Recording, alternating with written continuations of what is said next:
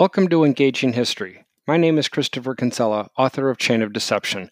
I'm a professor of history at Cuyahoga Community College in Northeast Ohio. My podcasts are not endorsed by any individual or organization. This podcast is my opinion and interpretation of the historical events that I will discuss. The purpose of the podcasts are in general to discuss American and world history in a way that engages you and explains so much of the country and the world around you but I also discuss it in a way that is understandable and interesting. Welcome to podcast number 21.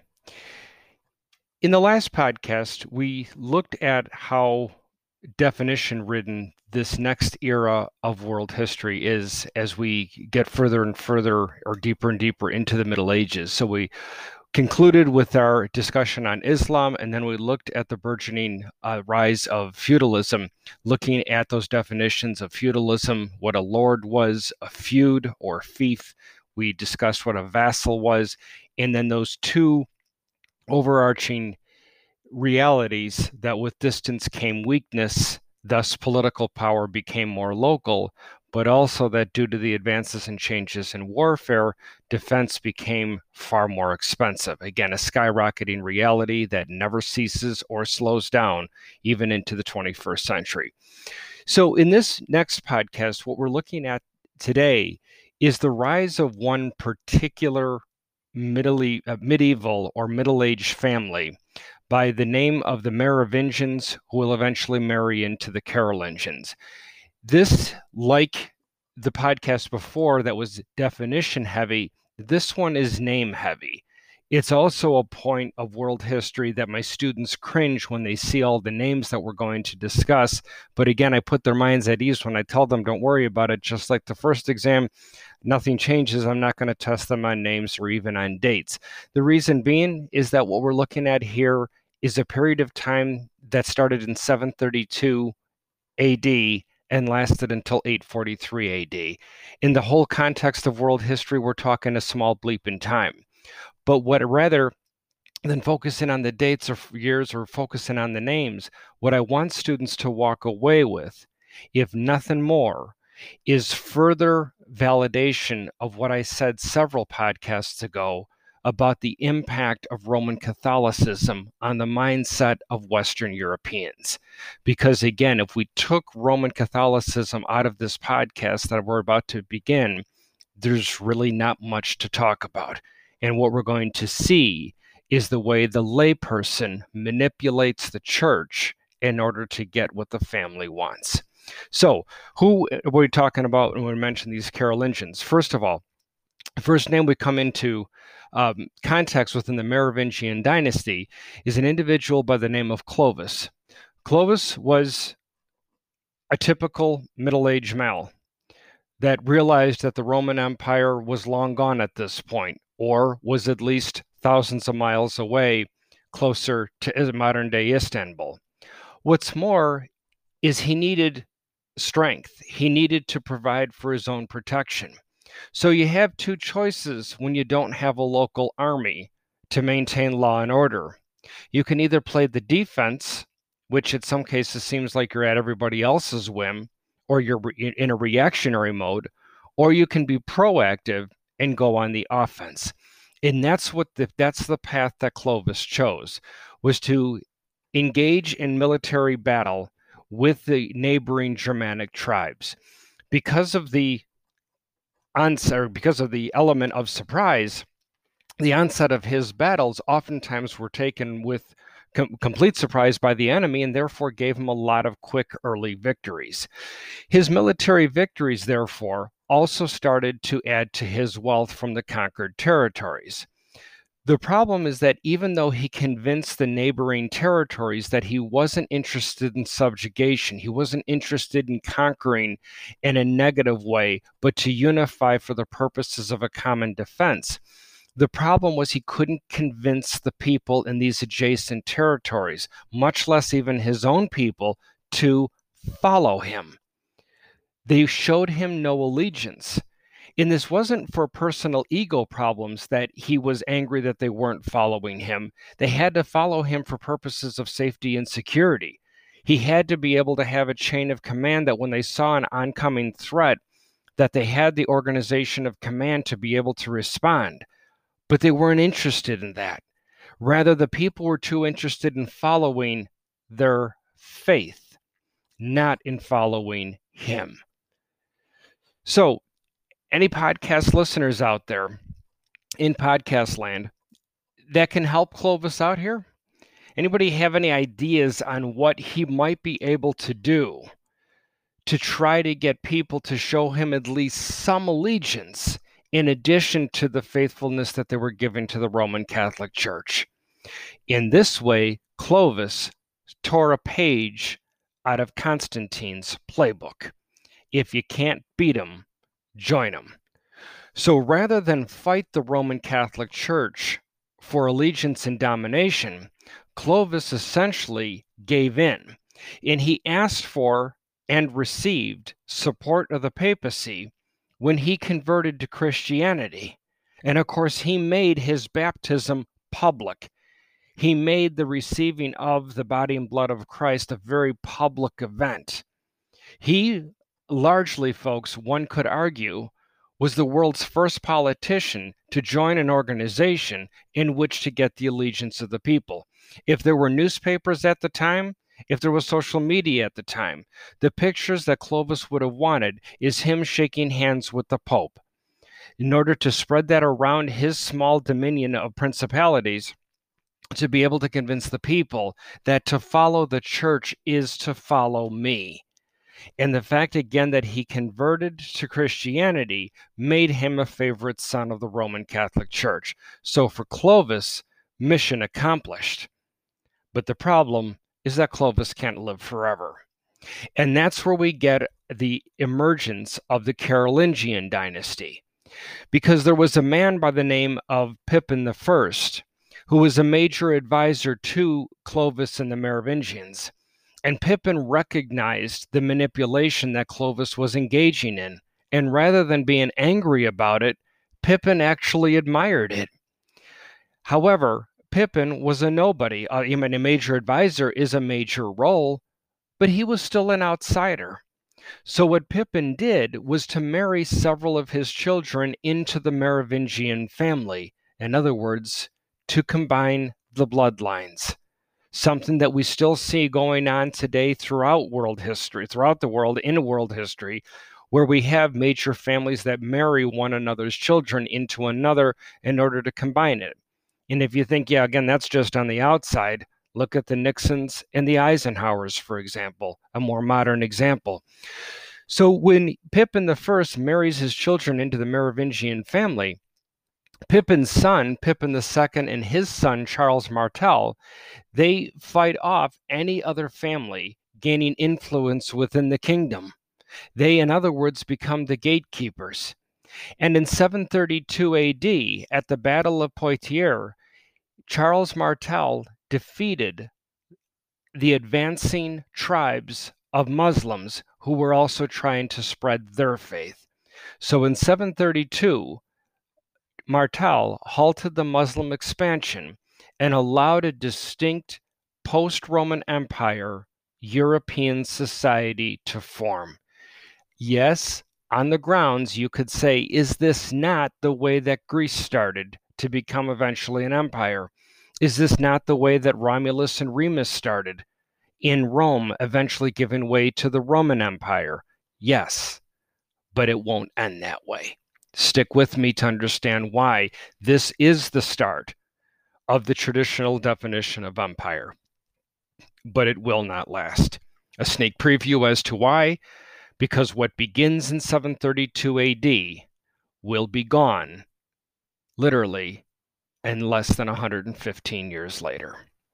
So, Charles Martel and his family stop Muslim invasions from the south into the north. They're able to gain some favor by their deeds with the Roman Catholic Church.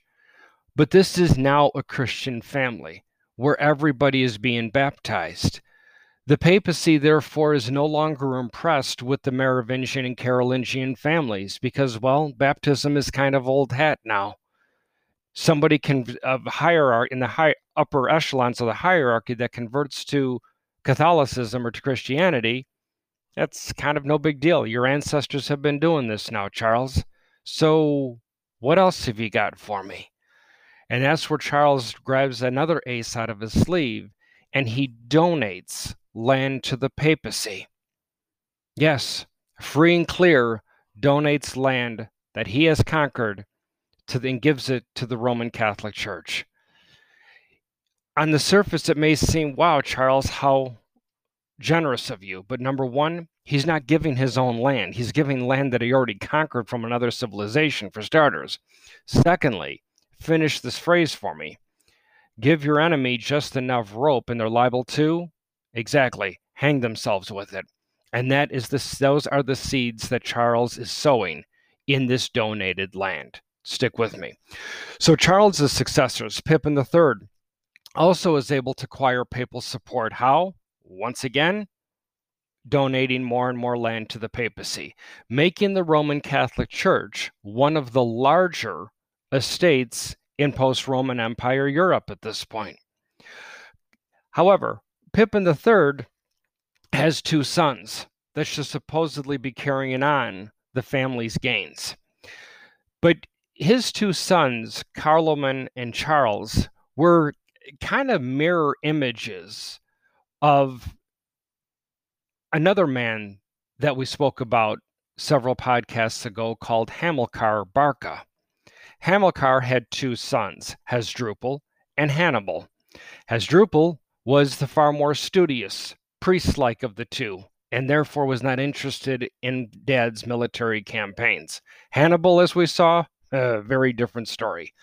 Same scenario here. Pippin III's two sons, Carloman, entered the priesthood and largely wanted nothing to do with military or politics, which suited his younger brother Charles just fine, because Charles therefore was able to follow in his father's footsteps, again, just like Alexander and just like Hannibal. He continued to find favor in any way or capacity that he could with the Roman Catholic Church. He solidified his father, grandfather, and great grandfather's land holdings and it was then that he began to conquer more territory immediately upon the knowledge of his father's death. Charles will go on to conduct over 50 military campaigns. Supposedly, he only lost one. Then, why in these podcasts am I not discussing his military campaigns like I did Alexander and Hannibal? And it has nothing to do with preference, but rather everything to do with what we learned from them. You see, Alexander's history was written by his supporters as well as his enemies to give us a rather complete picture of the gains that Alexander had made. Therefore, we could truly get an unbiased as well as a biased assessment. Secondly, Alexander did things that were brand new on the battlefield that future civilizations carried with them. Hannibal, somewhat likewise. Ironically enough, we don't see a lot of writings simply because they don't exist of Hannibal's supporters. Because as you remember, after Hannibal was killed, and then in the following Third Punic War, the Carthaginian Empire was wiped off the map and all records that went with it. So rather, Hannibal's history, believe it or not, was written by his enemies. Yet, why then did I speak about Hannibal so positively? Because that's what the Romans did. The Romans were pragmatic enough that as much as they wanted to hate Hannibal, which they were free to do and did, they also were smart enough to know that we came within an eyelash of being conquered by that man. What did he do that got us to the brink? They needed to learn from it. The only way you're going to learn from it is to study those accounts and teach them to the next generations. That's why we know about Hannibal and the different aces that he pulled out of his sleeve. With Charles, we don't have that. There's nothing to our knowledge that Charles did on the battlefield that was brand new or out of the box thinking. Secondly, every one of Charles's campaigns was written by one man, was recorded by one man by the name of Einhard. Einhard was Charles's biographer. Therefore, what I'm trying to get at is Einhard is obviously going to be very biased in favor of what his master or his boss did. So, for that reason, we don't discuss those as well. So, with Charles, he's out of options. He is conquered and acquired now because of his father, grandfather, and great grandfather's land holdings. He has more land under one family's flag than any of his predecessors in his family's history. But what's happening now is the Roman Catholic Church is wavering in its support of Charles. Charles has no more aces that it can pull out of its sleeve. He can't convert to Christianity because he was baptized as a baby. He cannot give any more land to the Roman Catholic Church because they already have more land than they know what to do with. It seems that Charles has nothing else to do now that he can or that he can do to continue to win favor of the Roman Catholic Church and have the church look the other way around his military conquests. That's when Charles visits Pope Leo III in Rome and in 800 AD struck a deal that resulted in the Carolingian dynasty becoming the spiritual leader of its conquered people. And saying, "Oh, wait a minute wait a minute, hold on. You're, Pope Leo III actually gave a layperson the ability to become a spiritual leader. Yes, that's right. That's exactly what Leo III more or less signed off on. Then what in anybody's name could Charles have possibly given Leo in return? Something that the Roman Catholic Church desperately needed. And Leo III wasn't the only pope that recognized this massive weakness in its infrastructure. Do you remember all of that land that Charles's ancestors gave the Roman Catholic Church? Remember when I said that the seeds were being sown to eventually give them the church enough rope to hang themselves with it? Exactly. You see, the Roman Catholic Pope doesn't have an army. The church does not have an army to call its own.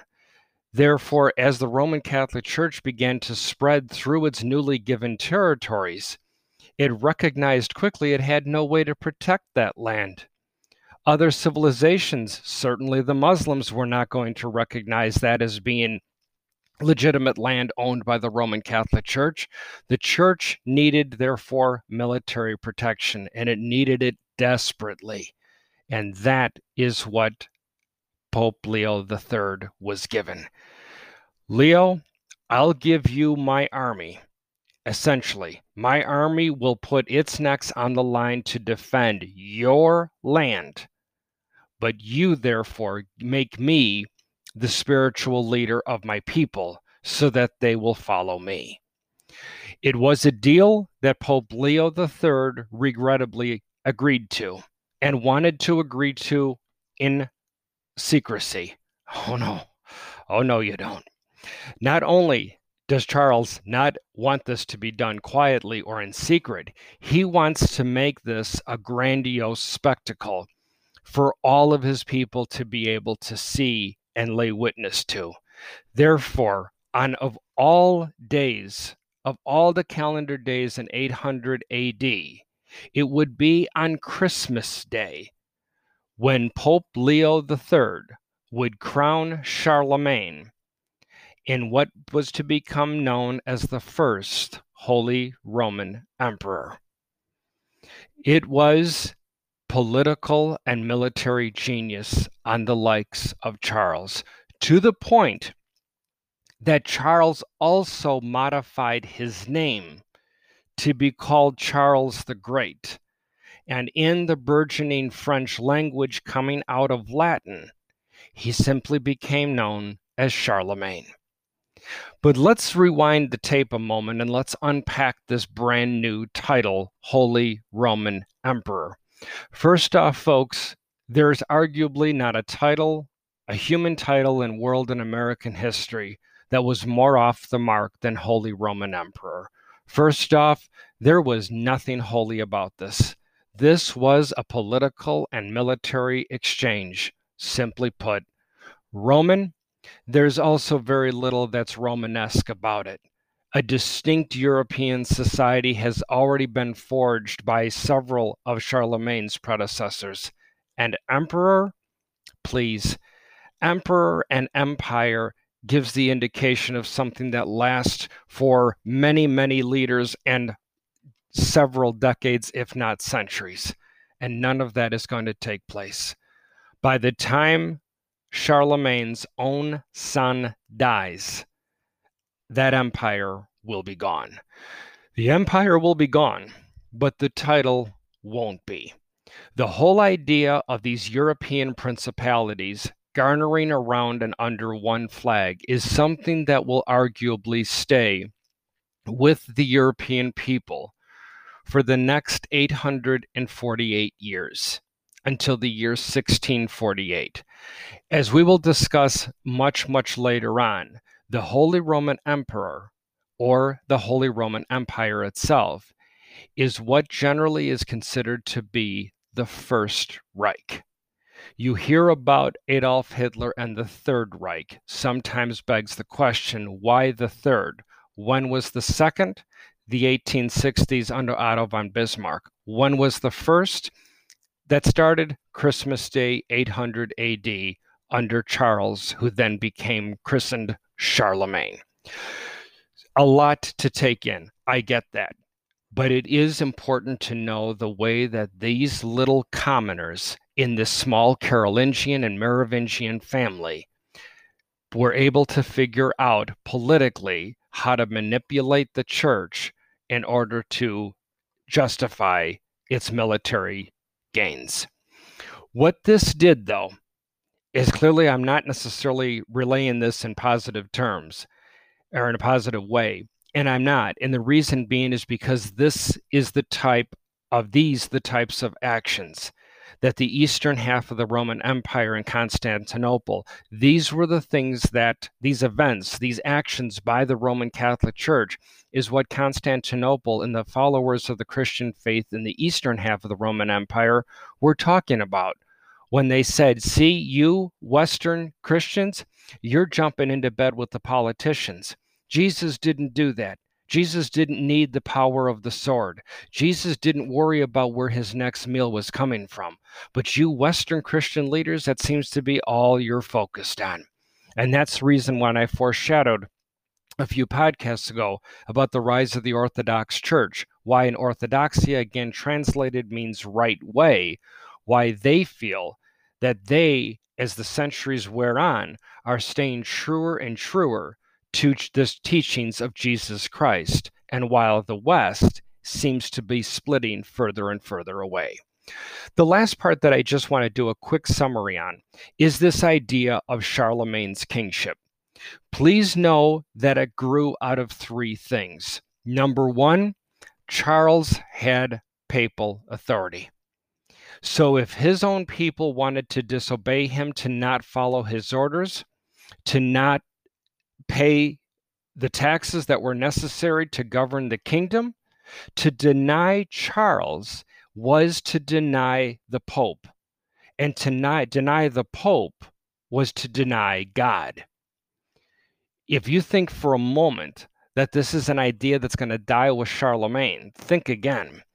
Because how many European leaders will take continue to take that same page out of Charlemagne's playbook and continue to p- apply it for themselves. This is where we'll eventually get the term the divine right monarchy. A monarchy where that p- person is in power because of divine intervention. This is what leads us to the second of the three things. So, number one was papal authority. Leo III backing him up, visibly making Charles the spiritual leader of the European estates. The second was the formation of a form of government that even the Greeks didn't mess with a theocratic monarchy. Monarchy, of course, meaning one, mono meaning one, but a monarchy that is not based on a democrat democratic principles, but rather is, is based on a theocracy, religion, the formation of a theocratic monarchy. This is our first evidenced in the Western world. And the third, finally, was imperial authority, imperialism, the idea that with the monarchy, meaning one leader, that Charlemagne had supreme authority over all matters. So within this, we see the genius of Charles and his predecessors, do we not? They figured out different ways that they could manipulate the Roman Catholic Church in order to back up what they wanted to do as lay people, as at one time outsiders. So, with this backing, this is when Charles went to command more than 50 military campaigns with supposedly one loss. However, the Roman Catholic Church was not going to take a back seat to all of this revenue coming in from these conquered territories. And Charlemagne insisted that he would be fair in his tax collection and give the fair share to the Roman Catholic Church. And that's when Leo, who was also not stupid, said, Great, trust but verify, as a future 40th president of the United States would say to the Soviet Union, that of course being Ronald Reagan, sure, I trust you, but one of my own men is going to verify. And that's what gave us what's called the Missi Dominici, personal envoys for Charlemagne. Always went out in two to collect the taxes. One priest, one layman, again, who would supervise government administration, specifically the raising of taxes. So, as we round out this podcast, I've introduced Charles. We looked at his predecessors. Why, however, then, some 1200 years later and counting, why does Charlemagne, by and large, get called the Great? If you notice, the Great is not a title that you've heard me mention many times yet in our world history podcast. In fact, specifically, there's only been one prior to this, and of course, that being Alexander the Great. There have been two greats as popes, Gregory and Leo. In Russian history, there's three greats Ivan the Great, Catherine the Great, and Peter the Great. Then, what is with this title, the Great? Is it something that, again, they're giving themselves? Well, they can, but then it dies with them if nobody agrees. But the fact is that these people are known as the great centuries, or in some cases, millennia later. We looked at and explored why Alexander was considered the great. But what did Charles do? What did Charles do that warrants that title some 1200 years later? If he was all about military conquering, that's not going to give him that title. If it was about the manipulation of the Roman Catholic Church, the church would tear down that legacy and burn those pages of the history book so some future historian couldn't discuss it in a podcast. No, Charles did something that we in the 21st century still thank him for. Because without his wherewithal, without his prescient thinking, much of what we know about the ancient world truly would have been lost to history. So, what were these things? Well, I didn't get that far in the history book. So, let me get back to that. I'll look that up, and that's what we'll discuss when we start the next podcast. So, thank you for listening. Please go to my website, cekinsella.com. Email me with any questions or comments you might have, specifically book recommendations as well. And if you like what we discussed, please leave me for review as well. Thanks very much. Have a great day.